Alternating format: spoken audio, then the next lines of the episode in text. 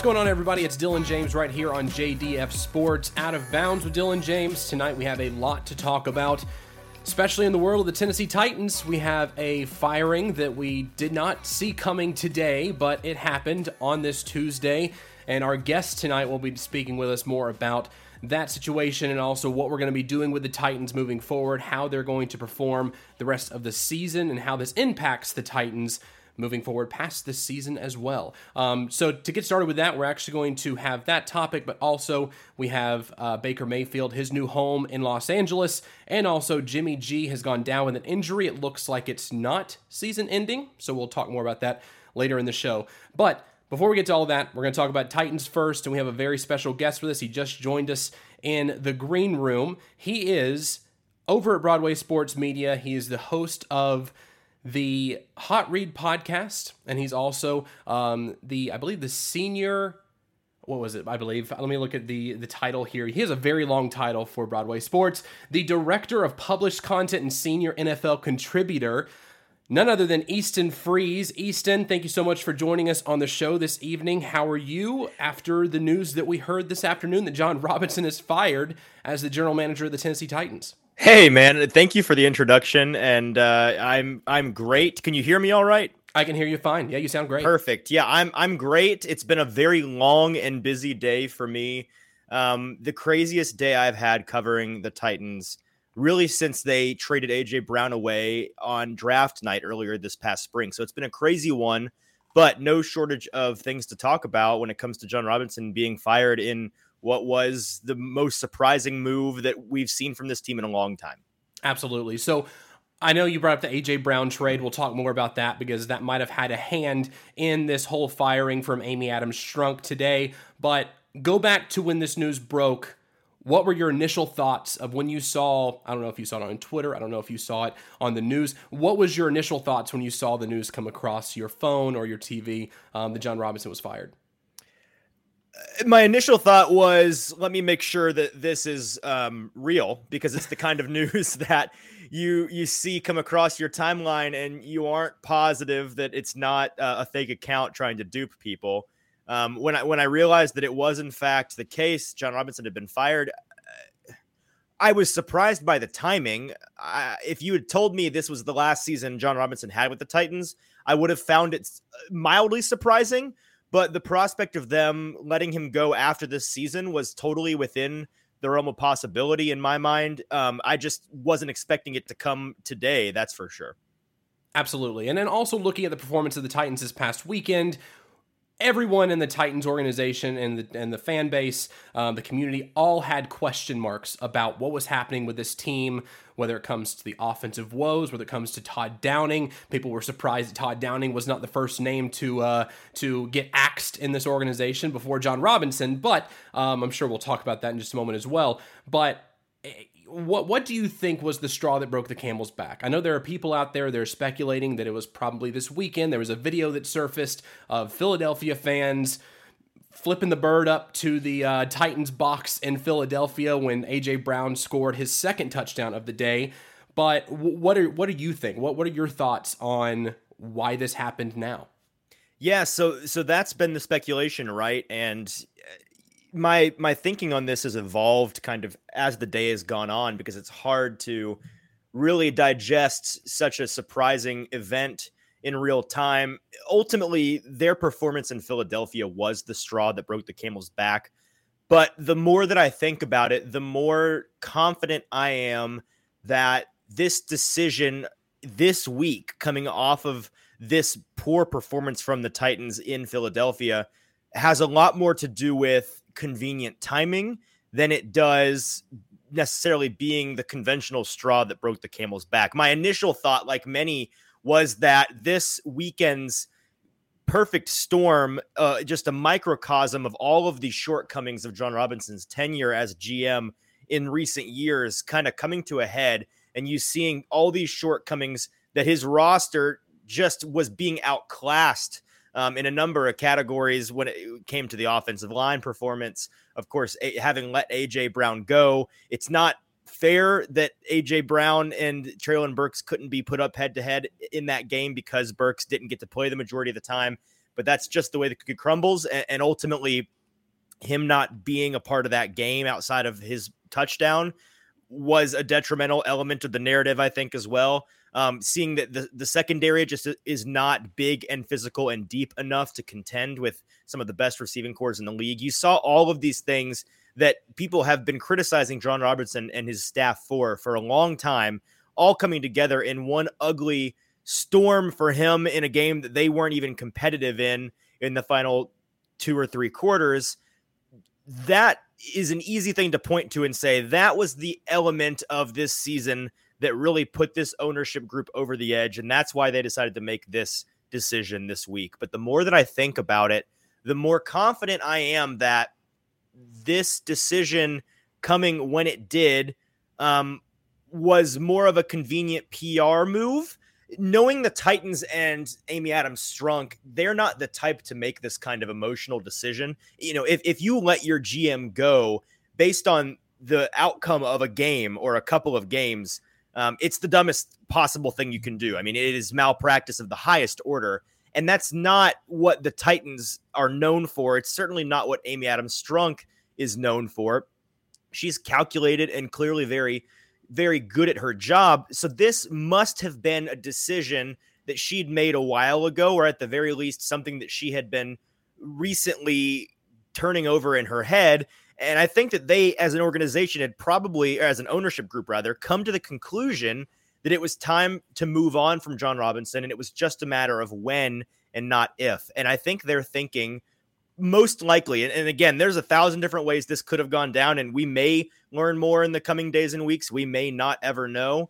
I think right now, the most likely scenario is that they, at some point in the past, before this past weekend, had decided we're going to move on from Jon Robinson. I think at that point it became when do we want to do this? Because this team is absolutely going to the playoffs this year. With Mike Vrabel at the helm, they're liable to win a game or two in the playoffs. You never know. If, if this team ends up going to the playoffs, winning a game, then you fire your GM after a playoff win or at the very least a playoff berth. It may not be nearly as well received as firing him after a game that, again, was the perfect storm of things that went wrong that you could trace back directly to Jon Robinson. Robinson. I think it also is convenient for the Titans organization that this is the time of year now that the college season has just ended. The fact that there is a full season of tape out and available on all of the prospects for next year's draft. This is the time of year that NFL front offices across the league get into their busy season. They spend the next three or four months deep in scouting and going through their entire process, start to finish. And when you have a GM turnover in the middle of that in February, when you're only a couple of months out from the draft, and other teams have been doing this with their team, with their system for a couple of months already, you're at a disadvantage if you start fresh in February or January. So the fact that they could kind of kill two birds with one stone in that in that sense and and get a new guy in here as soon as possible get out in front of the the the line that will be forming for new GMs and head coaches in the offseason. I think all of that kind of came to a head and I think the ownership group and and the people in charge at, at First Thomas uh, Park decided either yesterday or today it's time to pull the trigger. Yeah, and, and, speaking of personnel too, we're talking about when it comes to drafting these college players coming out of the draft. Jon Robinson hasn't done the best the past two drafts. Um, I guess that's the best way to put it. In 2020 and 2021, he had some poor choices in the first couple of rounds. Um, in 2020, first rounder Isaiah Wilson, also third rounder Darrynton Evans. Those two players are no longer on the Tennessee Titans. And then also in 2021, first rounder Caleb Farley, which he is on the roster for the Tennessee Titans. He came into the team injured. He is injured now with a back injury on IR for a few games. Um, and we also have Dillon Radunz, who got picked up in 21 as well in the second round and is not filling any holes there on the offensive line that was unable to to withstand the power of the Philadelphia Eagles this past weekend in Philadelphia. When it comes to the decisions that Jon Robinson made, especially in the draft, how much of that do you put on the personnel when it comes to scouting?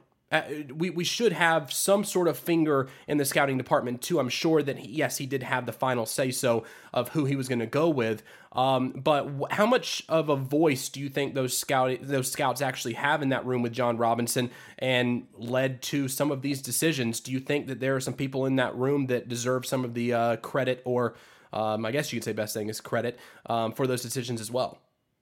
Dylan, there's really no way to know for sure, but there certainly is a sense in media and, and folks that have been covering the team much longer than I have. I've spoken to about this ad nauseum, and they've said that the sense that they get, and I agree with this, the scouting department in the front office that surrounded Jon Robinson was more the type to be young scouts, young guys, their first or second job in the league real yes men who weren't going to disagree with much of what Jon Robinson had to say, as opposed to the kind of guys you'd like the people making those personnel decisions to be surrounded by the, the kind of people that will push back and state their case and bang the table for guys even when it's not a popular opinion or frankly tell you that you're making a horrible decision and that you vehemently disagree with a decision that the GM is making. That's not really the reputation that Jon Robinson's front office had it was much more the former than the latter. And so, again, we can't know ultimately beyond the fact that Jon Robinson had the final say on any and all personnel decisions since 2016 with the Tennessee Titans. He, regardless of, of who was involved in those decisions down the chain, he ultimately has to live and die by the results because he's the one in charge. And uh, it ended up going in a way that he made enough mistakes um, and, and, this team decided it was time to let him go. Although I will say, I think, and I'm looking at your uh, your chat feed here on the side, I noticed somebody uh, mentioning Jacob Barker mentioning that it's a puzzling thing for him to be fired at this point in the season. Jacob, I think you're spot on in the sense that anybody, and I tweeted this out earlier today, anybody that thinks that this decision by the Titans was made primarily or because of the Titans' performance in Philadelphia I think clearly is is sorely mistaken, as well as don't really know how the Titans operate. Again, this is not the kind of team, the kind of organization that's going to make that kind of rash judgment. So I, I think this is something that had been brewing for a long time. And frankly, here's the strangest thing about this to me, Dylan. Jon Robinson and Mike Vrabel both signed five year extensions back in February. We are now uh, less than a year away, 10 or 11 months away from that extension. And now things have deteriorated so quickly and so dramatically the relationship between ownership and the GM's office that he's no longer a part of the organization. Something went horribly wrong there. Something went wrong very, very quickly. Now, again, that extension was signed before the draft, and perhaps Jon Robinson's decisions in this past year's draft were enough to cause a rift there. Here's the thing, though. While his 2020 and 2021 draft classes were horrible, top to bottom, it's not a question anymore. They were definitively bad.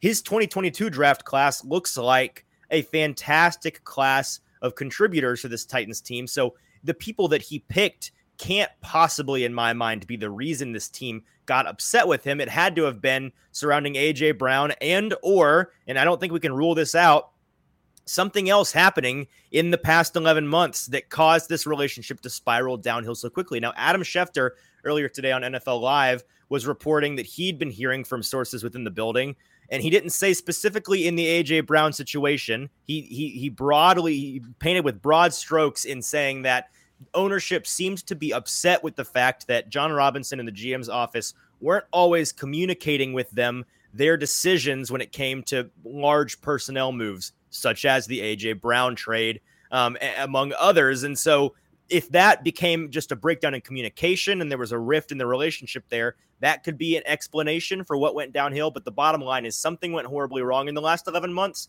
and we may never know what it is. Well, and especially that video of Mike Vrabel in the draft room, in the war room during the draft, getting up pretty pretty emotional when it came to the AJ Brown the AJ Brown trade. It looked like anyway, um, him stepping away for a moment, gathering himself, coming back to the table with Jon Robinson there. So that was kind of circulating around Twitter as well um, when it comes to that. Jacob also has another comment here. Um, well, that's part of the problem as far as his contracts that he's made that are kind of hurting us now, and Tannehill's contract was the start. Do you think that that had something to do See, with it as well? Because that was before no, the Jacob, Jacob, anyway. You were so right. You should have stopped while you were ahead, Jacob. uh, Tan- Tannehill's contract has nothing to do with this. Um, I can say that definitively. Tannehill was and is both Jon Robinson and Mike Vrabel's guy. There was no. Eh, he's also loved by ownership. There was no um, bad blood in terms of giving Tannehill the contract that they gave him. Now, tangentially, the reason that Tannehill's contract looks bad today and I, people need to remember it was not so long ago that Tannehill's contract looked very, very good at a very young stage in a contract. This is how quarterback contracts or top flight contracts in the league at any position go. When you first make the contract, if it's one of the best players in the league, it's going to be market setting or near market setting. And so it looks bad for the initial month or two. But as soon as somebody else gets signed and then somebody else and then somebody else, suddenly they're the fifth or sixth or seventh highest paid quarterback and you have them secured for the next three or four or five years. It looks like you made out uh, like a bandit in that in that trade in that uh, deal with negotiation for a contract. That is, it's been a long day. I'm I'm kind of blabbermouthing here.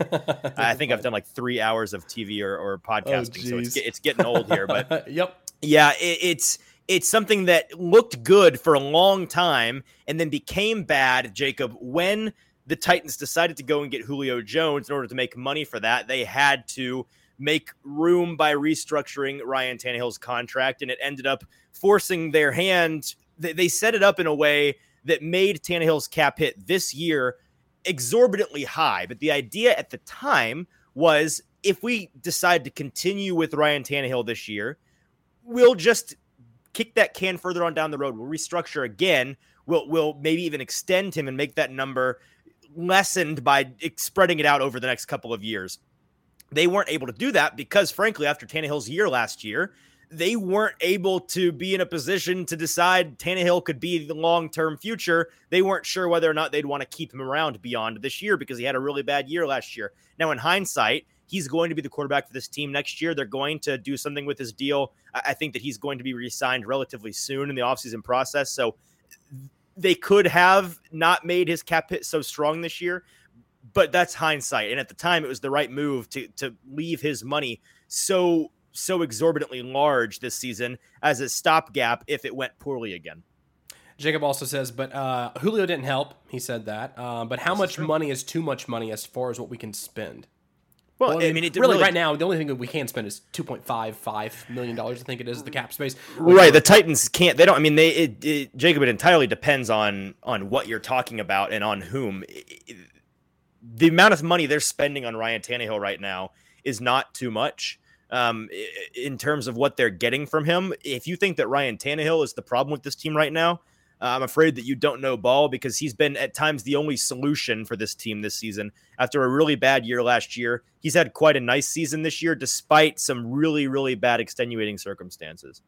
Absolutely, with injuries and such, and we've seen a lot of that go towards uh, Jon Robinson as well when it comes to injuries. That he has decided to take flyers on players in first and second round, and it turns out to be uh, not as good, except for Jeffrey Simmons, of course, uh, being one of the best ones out of that. Well, situation. and Dylan, let me say this: I think people are misunderstanding a little bit what the main problem with Jon Robinson is. They point to the people that he decided to let go as the issue. Jon Robinson's a bad GM because he let Jonnu Smith walk, because he let AJ Brown walk out the door, because he let Corey Davis walk out the door, because he he he let uh, Roger Saffold walk out the door. That the reason the the the the reason why he got fired is not because of the guys he let walk out the door. It's because of who he replaced them with. He let Jonnu Smith walk out the door fine. He's not been very, he's certainly not lived up to his contract in New England. But what was his plan? Anthony Firkser as your replacement tight end one, and he was a disaster. That's a yes. very poor personnel decision. He let Corey Davis and AJ Brown walk out the door. That's fine, but what were the solutions? Josh Reynolds and a bunch of rookies. Mixed bag, to be sure. A real disaster with guys like Josh Reynolds and Dez Fitzpatrick. And at this point, frankly, Robert Woods has been really underwhelming as well. He let uh, Roger Saffold walk out the door. Fine. He, he his injury situation, his shoulders plural, his knees plural were in really bad shape, and he was trending in the wrong direction, both in his age and his health. He's been serviceable in Buffalo. Fine, good for him. That that hindsight doesn't impact the fact that letting Roger Saffold walk in my eyes, and I think in the ownership's eyes, was a good decision. The problem is he let Roger Saffold walk without a tenable replacement option at left guard. And now you've got guys on the left side of the line who are an absolute disaster, and it's hurting them in every element of the game. Yeah, especially Aaron Brewer, and also trying to get Dillon Radunz as a left guard has not been the best, and Dennis Daly too. That's been uh, one of the he players that you should gotten, start with. Yeah, he should definitely be the one that uh, should probably get the axe first. Um, but Jacob also says Tannehill is has been our best regular season quarterback we've had since Kerry Collins, which Kerry Collins was and every other year quarterback. Comparison. Yeah, sad comparison. I think Tannehill is a bit better than Kerry Collins. Um, we also have to talk about the future. Do y'all think Malik Willis can take over for Tannehill? If so, how long does it take for him to get to get ready? And I think that's probably gonna be a question that ultimately ultimately lands with the new general manager, whoever that's going to be. But in your mind, do you well, see Willis? Ultimately, that'll be the decision of Mike Vrabel. Frankly, I mean, he's not going to let a, a GM at this point, and that's that's going to be the big question, right? Just how much say Mike Vrabel has in personnel going forward. It's been reported by multiple league sources that the the idea is he's anticipated as being the guy who's going to have a lot of say. We just don't know how much or in what way. I think whether or not the Titans promote from within or without will will have a big role in that.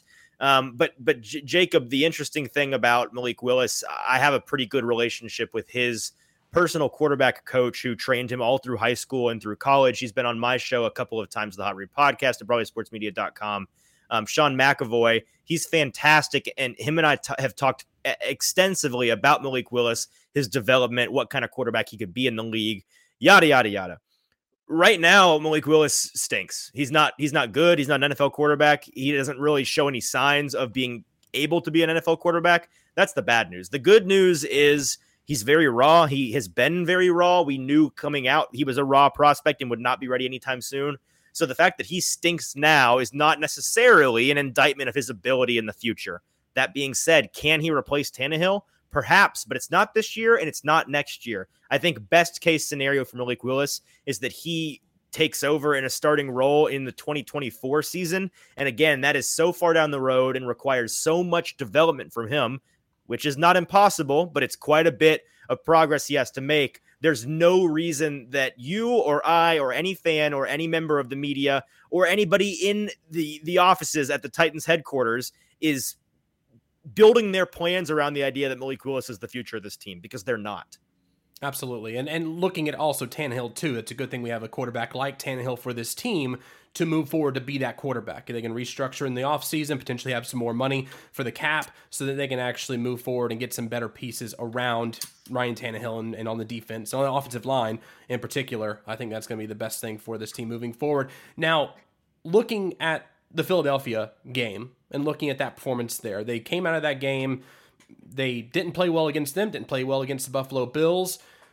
When it comes to this team, they're sitting at 7 and 5. It looks like it's going to be another AFC South division championship once again. So 3 years in a row potentially. I mean there are, there is some room for error there, but it looks like that's they'll they'll win. Their magic number yeah. is down to 1. They need yeah, they need they need one win or one loss at this point. It's it's a it's a done deal. Yeah, they're trending in the right direction for that one. Um, but when it comes to the Titans moving forward this season, what do you see happens first? Having this interim GM come in, um, he's from within as well. So having him come in, speaking to Mike Vrabel, what do you think that conversation is going to be? How do you think they're going to move forward to address some of the issues they have, and particularly the offensive line?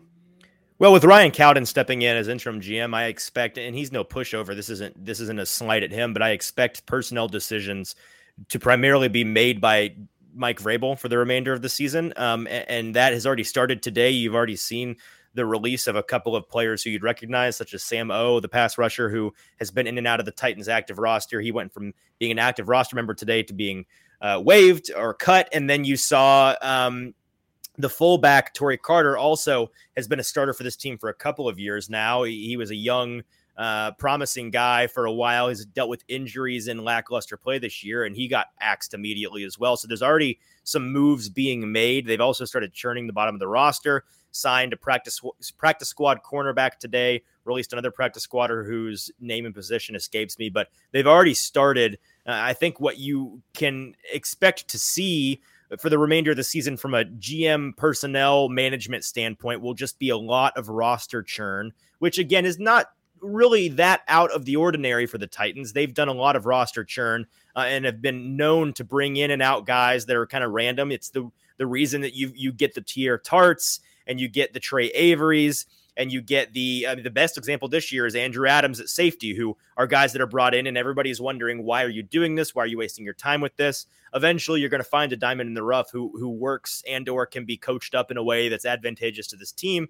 And so that's a good thing. However, the Titans, for some reason, under Jon Robinson, and maybe this has uh, something to do with the fact that he was released, have really struggled to churn the roster at a couple of positions. It's strange. They they have turned the roster over a ton on the secondary, at the defensive front, at the wide receiver position. Um, what what they haven't churned the roster is on the offensive line. Now, there aren't offensive linemen growing on trees. The NFL is experiencing an offensive line epidemic right now. There are not enough good offensive linemen to create 32 good offensive lines. There's not enough good offensive linemen to create 10 great offensive lines right now. It's very, very, very limited. And everybody, for the most part, outside of two or three teams, is kind of putting things together with scotch tape and uh, and super glue. So th- this team doesn't have a ton of options either on the free market uh, with waiver claims or guys on other practice squads to choose from. That being said, Dennis Daly is by far and away the worst starting lineman at any position on any team in the league that's five times 32 get out your calculators, kids. That's a lot of people. And he's dead last. He's been dead last. It's not trended down. It's been down and stayed down. He's horrible. I, and among hundreds of others, have been calling for him to be replaced by literally anybody from day one because it cannot get worse than it currently is. That is to say, why, with so much roster churn that this team constantly does, are they not going through the tackle options on all 32 practice squads and taking a flyer on one, two, three, four, five guys, a guy a week for as long as it takes? It cannot possibly be worse than what they have going on right now because Dylan Ray, excuse me, not Dillon Radunz, because Dennis Daly has been a complete and utter disaster. And I think that you will see some offensive line churn among other positions in the coming days and weeks. Yeah, and also they have five weeks to do so as well if they're going to be going to the playoffs, potentially winning at least one. Hopefully, fingers crossed they do. Um, but if that's the case, then they definitely have to have some offensive line help when it comes to um, the Titans this year. So, if you were the GM uh, to come in, if you were the brand new GM for this team, what would you be do? What would you do first thing to make this team better than what it is today? Besides offensive line, let's go besides offensive line because obviously that's that's a given. Well, uh, right now there's really nothing that a GM can do. The trade deadline is long past. There's not many options out there, and this team's key needs are at wide receiver and at offensive line. Wide receiver, there's they they have been churning the roster. There are no good options out there. They can continue to do so, but so far it's been a lot of crapshoots that have that have ended up crapping out. And uh, at offensive line, again, they've not churned the roster. That would be what I'd do. You know, I tell you what, Dylan, the thing that I would do if I was the GM, and this does not make this team better today, but it does make the most sense as the number one thing that would be on the top of my to do list as the new GM is to sign Jeffrey Simmons. This decision to let go of Jon Robinson all but assures the fact that Jeffrey Simmons will be a Titan going forward. He will get a, a dramatic contract that probably is is uh, position setting, league market setting, and and that's because whoever the new guy is is not going to be blind. He's going to see what ultimately a number of things led to the fact that Jon Robinson was fired, and, and many of which we probably will never know. But a big, very public one, eh, definitely the narrative, whether or not it's entirely true, the fact that AJ Brown walked out that door, a cornerstone franchise elite player, that was a thing that led in at least part to Jon Robinson's firing. The new guy's not dumb he's not going to make that same mistake. And whether or not, however much they decide to pay Jeffrey Simmons is the right amount, whether or not extending Simmons in the first place is the right move or not, it's going to get done because that's not going to be the way that this new guy begins his tenure and, and, sets his legacy on the fact that the old guy just skipped town perceivably because he let go of a cornerstone player. You come in and the first thing you do is let another cornerstone player on the other side of the ball walk because you're too cheap. It's not going to happen. They'll sign him. So that's what I would do. Easton Freeze from Broadway Sports Media, also the host of the Hot Read podcast. Once again, thank you so much for joining us this evening to talk about the Titans. I know you you got to run after this topic, but uh, we appreciate your time. We truly do. I'm sure my audience loves it as well. And hopefully we'll get you back on the podcast to talk more about Titans in the off season, maybe in the playoffs too, see where this team can go. Anytime, Dylan. I appreciate it. Awesome. Thanks. Have a good night, Easton. Once again, Easton Freeze from Broadway Sports Media joining us right here on JDF Sports and Out of Bounds. What do you think about his takes? I, I, think they were great. I think they're spot on. I think that, you know, looking at this team, they definitely have to look at offensive line. They have to churn the offensive line, see what they can do with practice squad players out there, potentially. You know, I don't know what else they can do, but I think that's one of the biggest things they need to do for this team moving forward. Now, let's talk about other things that are happening in the NFL. There are other teams out there besides the Tennessee Titans, so let's continue with those topics there. When it comes to a big signing that happened today. Besides Jon Robinson firing, there was a big piece of news. Baker Mayfield was claimed by the Los Angeles Rams today to be the starting, or not the starting quarterback, potentially the starting quarterback there for the Rams. It looks like that's the case. Looking at the Rams and looking at who they have at quarterback, Matt Stafford is on IR. It's potentially season ending, it sounds like. There are reports coming out of Los Angeles that it is season ending. So at that point, they have John Wolford, who's injured currently right now as well. He's questionable to play on the 8th. And they also have Bryce Perkins and Baker Mayfield now. So they have several options there at quarterback. Um, several, I mean two, essentially, except unless John Wolford can actually play on Thursday. They don't have many options there at the Rams, and having Baker Mayfield come in there and potentially be a savior for them for a few weeks to potentially get into the playoffs. I mean, this team has been underperforming at, at by the largest um, degree this season when it comes to being a reigning Super Bowl champion. Um, this team definitely needs something to happen to be successful moving forward this season and um, look at the playoffs or sniff the playoffs anyway. Baker Mayfield might be that option. He is coming over from Carolina where he did not play very well, but again, the circumstances there in Carolina did not bode well for Baker Mayfield. Made it to where it was a media circus around Baker Mayfield when in all reality, when he was in Cleveland, he was the one that was in the middle of the circus. So it is quite interesting to see that Baker Mayfield got picked up by the Rams. There weren't many options out there besides, I mean, the 49ers were another team that could potentially get him because Jimmy G went down with an injury, which we'll talk about him in just a moment as well. But Baker Mayfield coming in for this team, for the Rams, I think it's a good place for him. I think it's a, a, third team that he's been on in his career. Let's see what he can do with that opportunity. I think in that opportunity, he has the potential to do some good things. There are some injuries on that team, but um, they did win the Super Bowl last season. I still think they have some good pieces there. I think that Baker Mayfield can make the most of his opportunity there, and I think he'll play better than what we saw in Carolina, which is not uh, a stretch to say. I think that in Carolina, it was just situation. It was a situation he was in, having the churn at head coach, having the churn at wide receiver with all the injuries they had there. Christian McCaffrey getting signed and going to San Francisco. Um, I think that it's probably best that he did escape Carolina to have one more shot at being a starting quarterback. Um, and then after that, I think we'll probably see Baker Mayfield. If he does, if he's not successful in this situation in Los Angeles, I have a feeling we'll see Baker Mayfield be a backup quarterback in the league somewhere and uh, be a journeyman kind of like we saw um, with several other quarterbacks in the past. But Jacob is chiming in talking about the Titans. Ultimately, I think the amount of money we've paid players, especially players they have stayed hurt, for example, Julio, Lewan, Clowney, Wilson, the list goes on, is why he was fired. They can be the greatest at their position, but if they are making, let me see, if they're making big time money and not able to stay on the field, then it's irrelevant how good they are. And I think that's the biggest thing too. They that he wasn't able to capitalize on draft picks. Draft picks were pretty much the thing that he well, should have been his bread and butter. I think that that should have been the case. With free agent moves, you usually see maybe one, maybe two um, free agent moves with teams that are contenders. They're constantly contenders. Now, Jon Robinson being with the Titans, he was 66 and 43 as the general manager of the Tennessee Titans in his seven seasons he was here three and four in the playoffs, and he had several terrible decisions at, at, at, draft picks, but then also had devastating injuries to players that he tried to pick up. So Jadeveon Clowney fizzled out very very quickly here in Tennessee and he's been forgotten about forgotten by most fans given the the way he talked about Nashville once he went over to Cleveland and was having some injury issues there as well. Taylor Lewan, I think that this year especially with his ACL being the same ACL that got operated on previously, it sounds like there might have been some malpractice when it comes to the surgery there. I don't think it was necessarily um, just because he's injury prone. I think that might have had something to do with it eventually.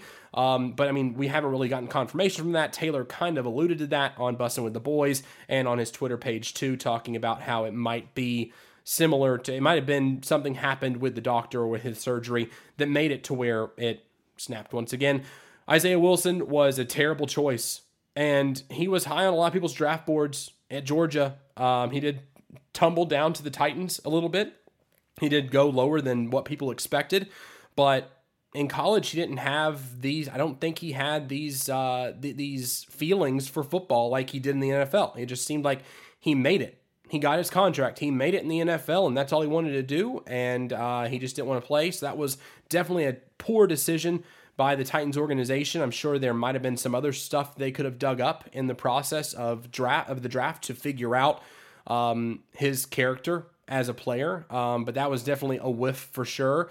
But uh, you know, free agents, draft picks, th- those were definitely the ultimate. I mean, and Amy Adams Strunk in her in her statement about the Tennessee Titans firing Jon Robinson, she did say it was it was about roster building. It was about the composition of the roster itself, and she was not.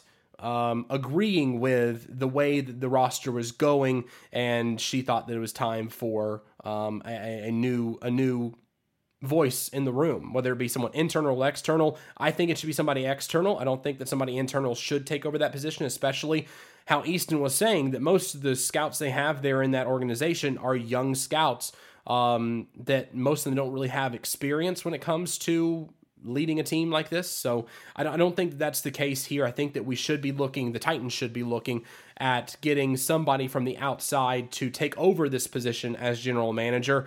Um, Jon Robinson was a good general manager though to get us out of the slump that they were the Titans were in for many years. Um, eh, there were a lot of dark days for Tennessee, and I think that with Jon Robinson, he did his best to get them out of those dark days. But then it just seemed like once COVID hit, once 2020 came around, he just wasn't able to hit in draft picks. He had several good draft picks out of the bunch, three of 29 draft picks that he had selected as his time as the general manager in Tennessee Three of them got second contracts. There was a fourth that got a one year extension. That was Jayon Brown or Jaylen Brown, but he was only there for a year because there was something out here there for him. Um, they they felt like they could use him for that one more year, and they came up to a one year contract. It was not a, a true second year contract. Only three players out of 29 players got a secondary contract from their rookie contract, which which is surprising to to look at that on paper. Um, but I think that's something as well. I think that homegrown talent, kind of like Jeffrey Simmons, that's something that they're, they're trying to avoid. And I think Easton was spot on when saying that not signing Jeffrey Simmons to a contract is off the table. He's going to sign a contract with the Tennessee Titans eventually, and he, he will be one of the highest paid defensive linemen out there. Um, I think that that's going to be the case. I think that he is going to set a new precedent for defensive linemen at this point because of how dominant he can be on the defensive line. Now, his ankle injury has stifled him a little bit this year. I think that we've seen that over the past few weeks when it comes to his effectiveness and not being able to get to the quarterback as much as he had earlier in the season. I think Denico Autry's injury probably has a hand in that as well. I think Denico Autry is a huge piece for the for the Titans that is truly being missed right now. But at the end of the day, there were a lot of questionable decisions by Jon Robinson when it came to personnel, especially. We don't know if he was the one holding on to certain guys, if it was Mike holding on to certain guys. We know that Mike is holding on to Todd Downing. That's one name that people were expecting to hear get fired before Jon Robinson. So with Todd Downing being there, Tim Kelly being in the in the wings waiting. I mean, I have to remind you that Tim Kelly was one of the names that Mike Vrabel brought up in being an offensive coordinator for this team when Arthur Smith got the Atlanta Falcons job and the Texans denied his request to interview. So at that point, he did want Tim Kelly as the offensive coordinator. Now, I don't know why he gets he's still sticking with Todd Downing. I don't know if there were discussions being had between him and Amy Adams Strunk about this situation that happened today. Uh, we don't know how long these discussions have been going on for. I tend to agree with Easton that it was probably a while that, that those discussions were being had. And finally, it just came to fruition today after the, the performance against the Philadelphia Eagles. That was just the timing of it all. It just seemed like that was the perfect time for them to make that move. Now, what will happen with the roster after this firing? I'd love to hear from the players. I'm sure we'll hear from them this week about what they think about this firing, what they think about the Titans moving forward, and how they can move on from this situation. But again, it's kind of like the Mike Mularkey situation. He took them as far as he could go. He took them as far as he could go. He had a ceiling, he hit it, and the Titans said, Adios, Mike Mularkey. At that point, we thought that Jon Robinson had all of had Amy Adams Strunk on a string, but then once Mike Vrabel came in, it switched to where Mike Vrabel is now the one that is closer to Amy Adams Strunk, it seems like, than Jon Robinson. And we saw that today be confirmed by the firing of Jon Robinson in the Titans organization. So there's a lot of things that are going to be addressed, I'm sure. Um, I'm sure we'll hear from Mike Vrabel this week, too. Um, I'm sure we'll hear from a lot of people about Jon Robinson's firing this week when they go back to practice tomorrow. But um, I'm looking forward to those press conferences. I'm sure we'll be able to see it on the Titans social media and also from Titans media reporters, Buck Reising, the, you know, play at Easton as well. I'm sure we'll hear from them as well. Wesley chiming in the comments. Welcome, sir. I'm glad you are joining us this evening. But let me know in the comments below what you think about the situation with Jon Robinson. Was it the perfect timing for them to fire Jon Robinson? Was it a good decision? Do you think that the Titans are going to be a better team without Jon Robinson in the in the building? Uh, let me know in the comments below. Love to get your thoughts there. But going back to the Rams, Baker Mayfield, this is I I think it's one of his last chances. If not the last chance, one of his last chances, and it's not very many after that. I think with Sam, I, I think I think at this point Baker can go in there and play well for the Rams.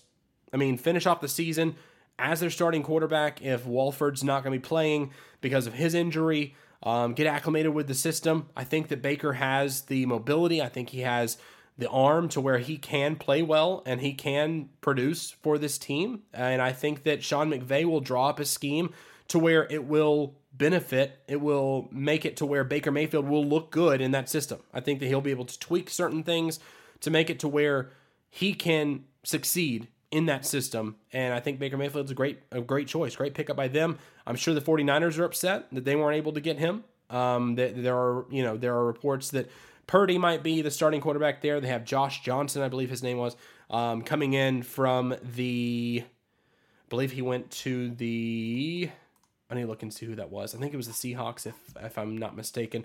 Um, but he's coming back in into the organization for the for the 49ers. So we'll see what happens with the quarterback situation there. But when it comes to Jimmy G, he went down this weekend with a broken ankle uh, or broken foot. I'm sorry, um, but it looks like it's non certain. It doesn't need to have surgery on it. It looks like he can heal from this from this fully without having surgery. I believe that at this point, Jimmy G will probably come back in the playoffs. Um, this team is bound to make the playoffs with the defense they have. I think that putting a quarterback there um, I mean, Purdy played pretty well in his in his place this weekend. I, I don't see why you would move from Purdy at this point. Um, but hey, we'll see what happens there. I'm sure Purdy will probably play next game, be the starting quarterback there, and go from there. But um, it, it's it's terrible, terrible injury um, news there in San Francisco. Going down with your your starting quarterback of the future, Trey Lance, going down with a, a season-ending injury. But then now, Jimmy G, this far into the season, when they're looking like they're going to be a Super Bowl contender, Jimmy G goes down with an injury. Um, that might stifle his momentum when he comes back from the playoffs. We kind of saw what that happened with the Tennessee Titans last year with Derrick Henry coming into the playoffs, where he was not the same player after injury. So with Jimmy coming back, we'll see if he'll be able to. Um, I think Purdy will probably right the ship there, and we'll go from there. But at the end of the day, it's a lot of injuries that have been happening. Um, Lamar Jackson went down with an injury this past weekend too. A strained PCL is what they're diagnosing him. It looks like he'll be out one to three weeks, and it looks like John John Harbaugh is um, expecting him to be out for for at least a week, if not longer.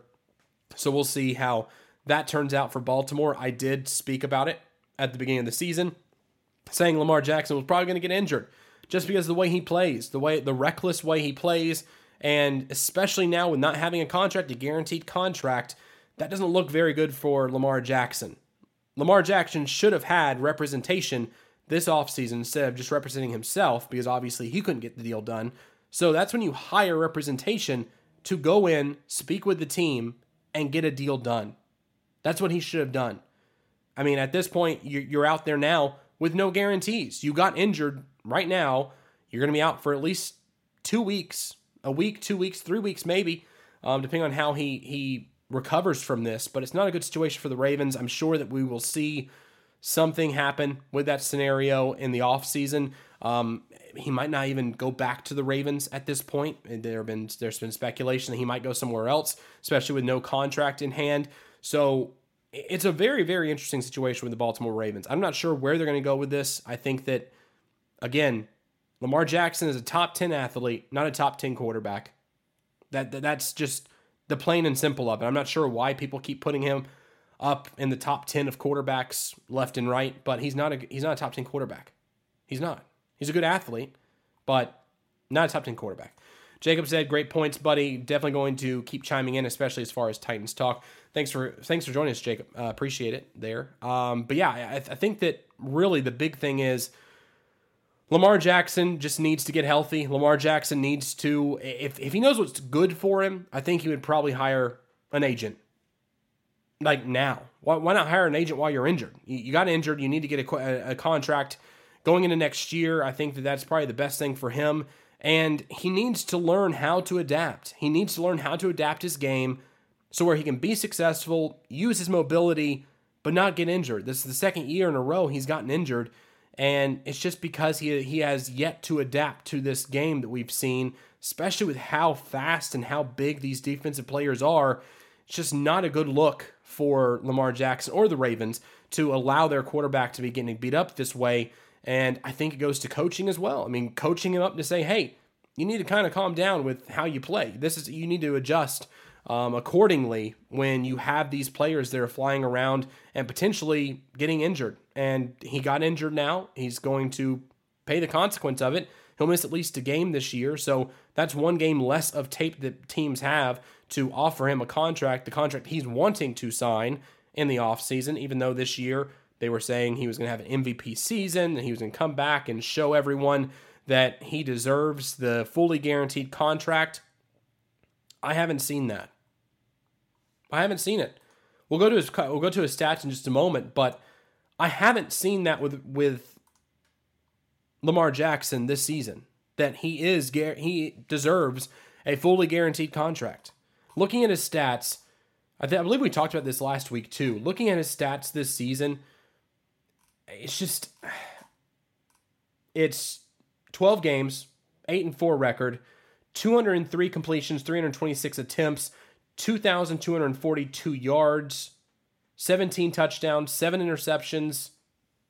I mean, okay. He's a good quarterback. He's not top 10. He's serviceable. He can get you the ball down the field at times if he's accurate. He can. Um, completion percentage of 62.3%. And uh, rushing yards, he's had uh, 112 attempts, 764 yards. That's where he definitely has. That's his bread and butter is running the ball. Um, at this point, it just doesn't seem like he is earning that fully guaranteed contract. He's not the the game changer that people thought he would be, especially with the eight and four record. The the four losses they have, several of them are within seven points, a loss of seven points or less in a game, and they usually and two of them I know of happened in the last two minutes of the game where they lost. Why? He's not adapting. He still has the same thing. He still says the same things, game in and game out, saying, you know, we got to be better, blah blah blah hasn't adapted to the game yet. So at this point, eh, they'll be eight and four. They'll go to the playoffs. Let's see how they do there. If Lamar Jackson's there, I have a feeling it's probably going to turn out to be a loss in the first round. Um, but we'll just see. Again, Lamar Jackson. I've talked to several Ravens fans saying they don't necessarily they wouldn't mind not having Lamar Jackson as a quarterback there if they decided to move on from Lamar Jackson in the offseason. It wouldn't hurt them. Um, but yeah, I mean, he's just not showing me that he is he's worthy of a fully guaranteed contract, especially two seasons in a row where he is out with an injury with at least one or two games missed. Um, not a good look for him. But Tyler Huntley's been playing well. Um, he was 27 to 32 for 187 yards um, in two games he's played so far this season. So we'll see how that happens. Wesley chiming in saying he is a top 10 athlete that happens to be a quarterback, uh, happens to quarterback a team. Are you sure he isn't in the top 10? It's a season, so make it make a list and check it twice. I mean, I can make a list of top 10 quarterbacks. I probably will at that point. Um, but again, I, I, uh, I think there are 10 quarterbacks I would rather have over Lamar Jackson. I, I, I, I can. I'm not going to name off the off the top of my head, but I will put together a list, Wesley, just for you and post it on JDF Sports, um, letting you know which top ten quarterbacks there are out there. I, I, I still think that he, he's a good athlete and he can play. He can run the ball well. He can throw the ball occasionally well. Um, not the most accurate quarterback out there, but at the end of the day, that's who they have. So run with who you got, I guess. And the Ravens are doing that, having Lamar Jackson out there, trotting him out there, seeing how they can he can perform. Um, and at this point, they've been happy with it, I guess. They weren't happy enough to sign a a long term contract in the offseason.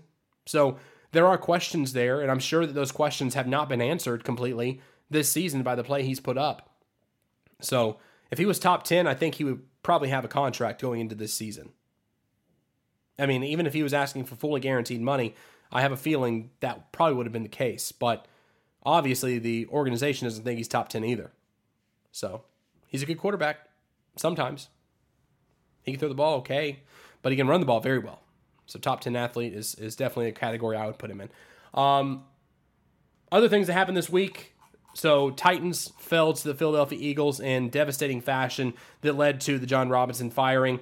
But what are some of the other games that you guys saw this week that you enjoyed? Let me know in the comments below. I'd love to get your thoughts on what happened this weekend. Some of the scores from around the league: the Buffalo Bills beating the Patriots 24 to 10. The Pittsburgh Steelers on top of the Atlanta Falcons 19 to 16. Kenny Pickett throwing 197 yards in that game. Harris actually went down with an injury, though, so that's something to keep an eye on if you're a Philadelphia Steelers fan. We'll see if he can bounce back from that. The Packers, Aaron Rodgers, we've had several conversations talking about Aaron Rodgers and talking about how he was going to bode, if he was going to bode well for this team moving forward. He got injured last week. There was question marks about if he was actually going to play this week. He did play against the Bears, and he went in there and showed him, showed them who owns them, and Aaron Rodgers owns the Bears at this point, 28 to 19 against Chicago Bears, and Fields threw for 254 yards and was still unable to keep up with the two-time MVP, back-to-back MVP in Aaron Rodgers, the reigning MVP in Aaron Rodgers. Um, Amon-Ra St. Brown, though, I'm sorry, yeah, Amon-Ra St. Brown from the, uh, no, I'm sorry, St. Brown Equanimeous. I'm sorry, I, can't get his name correctly. St. Brown there um, in Chicago had a good day receiving as well, 85 yards there um, for the Chicago Bears. The Detroit Lions went in against the Jacksonville Jaguars. Jacksonville Jaguars were kind of on a high. They felt as though that after last week they could put together some wins and potentially challenge the AFC South, challenge the Titans for the AFC South crown. But that was squashed on Sunday against the Lions. 40 to 14 was the final score there. And Jared Goff threw for 340 yards. D'Andre Swift ran for 20, uh, 62 yards. Um, Amon-Ra St. Brown for Detroit in that game threw, uh, received 114 yards. Wesley chiming in. I think with the stats, the state of the Colts, I would love to have him next year and use this year's first round pick on the T from Ohio State, from the tackle on Ohio State. I just want to use the pick on a quarterback this year. I just don't want to use the pick on a quarterback this year. I wouldn't either, especially having six quarterbacks in six years. That's just not a good um, a good recipe for success there with the Colts. When it comes to Jon Robinson, Wesley, I'd love to get your thoughts on that. Do you think it was was it surprising to you that Chris Ballard was not fired before Jon Robinson?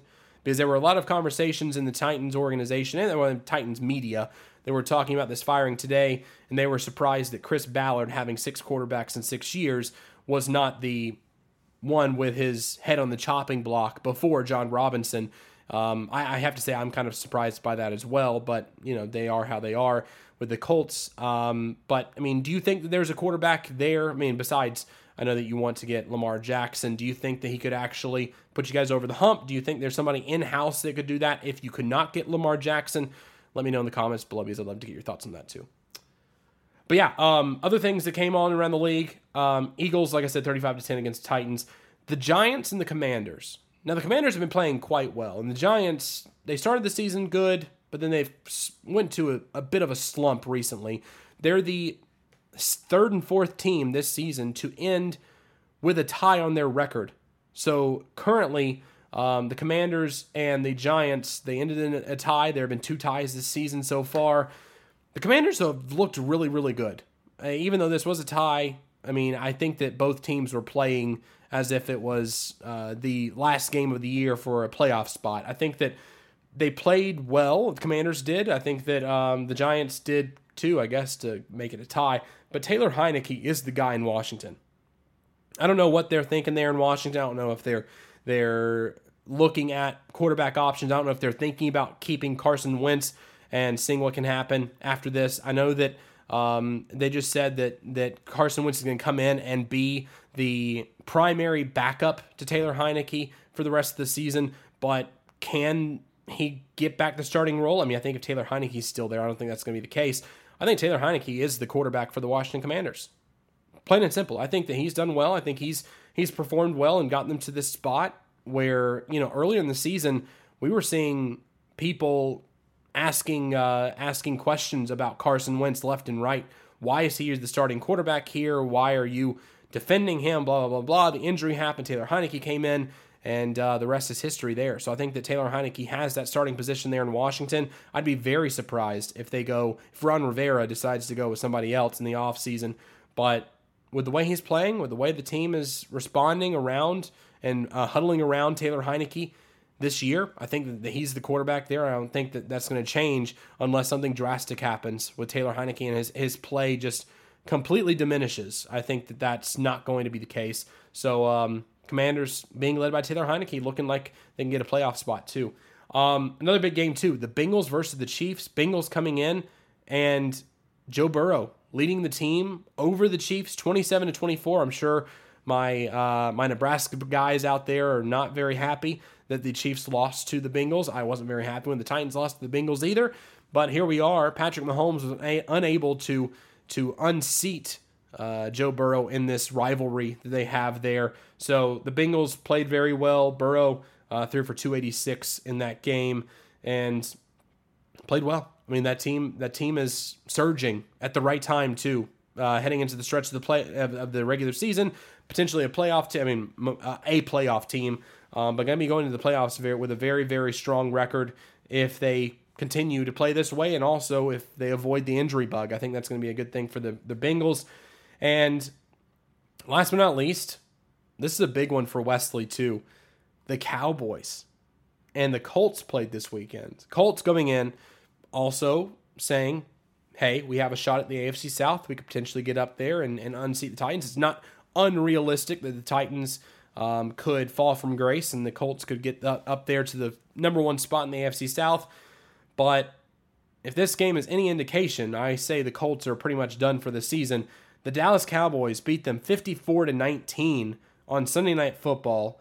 Matt Ryan was a turnover machine in this game. The Dallas Cowboys defense was smothering him in the fourth quarter. I think it was the highest scoring fourth quarter in Dallas Cowboys history. It just was not a good game for the Colts. And I mean, at this point, I think you can kind of tell. I don't think Jeff Saturday is going to be the, the head coach there in Indianapolis moving forward. I think that they're going to probably find somebody else to come in. But whew, man, a tough, tough game for the Colts. Wesley chiming in. I am in an AFC South smack talk group, and all season long, Titans fans have been bashing Ballard, possibly for good reason, but as badly as they have been bashing him, they have been praising J Rob just as much. J Rob is the best GM in the league. Um, Colts fans only wish they had J Rob. Comments like that uh, made me a little shocked about the firing, especially because the loss was bad. But to the Eagles if they got to the, if they got to the Houston game and lost to them, the firing would have been less shocking. I think it's I think it's just shocking the timing of it in the middle of the season the way it is, because the GM really doesn't have much to do when it comes to the personnel decisions at this point in the season. As Easton alluded to during during our conversation, the trade deadline's passed, so you're not going out and trading for players on different teams. I mean, potentially practice squad guys. Yeah, I think that at this point, with the interim the interim GM there being there, uh, Mike Vrabel being able to say, "This is the guy I want from this practice squad. Go get him." Sure, he can pick up uh, the phone and call the player and get him signed. Um, I think at the end of the day, though, the g- general manager's role is is pretty diminished at this point of the season. They're probably ramping up to look at next season's personnel, ne- next season's cap space, and things of that nature. So, I mean, at this point, um, it's shocking that it happened today. I mean, I don't think anybody could have told you waking up this morning that Jon Robinson was going to be fired as the general manager of the Tennessee Titans. But I think that it makes sense in the long run, kind of like what Easton was saying when it comes to scouting, when it comes to, you know, leading up to the draft, the college football is pretty much done now when it comes to most of the teams anyway. Um, so I mean that they're also starting to look at the draft, starting to look at, at at players that are coming into draft eligibility. So I mean at this point, cut ties with him, find somebody else to come in, have a head start on next season, and go from there.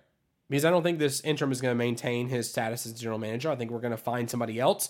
I think they should probably go find somebody else externally, but again, that's just my preference and a lot of preference. That's the preference of a lot of Titans fans out there as well that someone external comes in to be a new voice in that organization in the front office. Um, but yeah, I think that, that we'll definitely see a new face in the general manager position next year. And I think it's going to be someone external. Um, but that's just my hunch, though. So we'll see how that goes. And Wesley also says picks were Ryan's fault. Uh, two picks were Ryan's fault. He had no control over the fumbles by the other skill players. I can't say that I would have wanted to be in Ryan's shoes, having unblocked My- Micah Parsons coming at you all night. I wouldn't have either. Micah Parsons is a, a, terrifying human being, and I mean he's up for Defensive Player of the Year too. I mean he's he's one of two people. Him and Nick Bosa, I think, are the two that will be up there in the conversation. Um, and Nick Bosa is putting together a very nice resume in San Francisco as well. So I think with those two players, they're going to be the ones contending for that that prize at the end of the year. Um, Micah Parsons is just all over the field. I mean, and, and of course Nick Bosa is too, but Micah Parsons is just everywhere, and he affects every single play he's on the field. Um, it's going to be an interesting game on the 29th in in Nashville on Thursday Night Football against the Titans against the Cowboys. Um, that's going to be very interesting to watch, especially if we have the offensive line we have today, which I don't think we will. I think we will have some change, especially at the left tackle position. And I think that we'll probably see a little bit more of Dillon Radunz too, potentially trying him out at left tackle. Um, we might see that happen. I he's he's better than Dennis Daly. I think at this point, there's nothing worse than Dennis Daly being the worst offensive tackle in the league. I think that's probably something that's just going to be Dennis Daly's title. Um, but I think moving forward, if we have a better offensive line for the Titans, I think we'll we'll see some some good things. But yes, Micah Parsons will definitely still, regardless of who the offensive line is, because the Colts had a very highly touted offensive line coming into the season. Obviously, it doesn't matter because Micah Parsons can get, get back there, gets to the football, gets to the quarterback, and disrupt the play. However, which whichever way he can, whether it be in coverage, whether it be in the pass rush, he's going to be in your face all night. And um, it's it's again, it, it'd be terrifying if I were a quarterback. I would just throw it away every time seeing Mike Parsons run after me. That's why I'm not a starting quarterback in the NFL.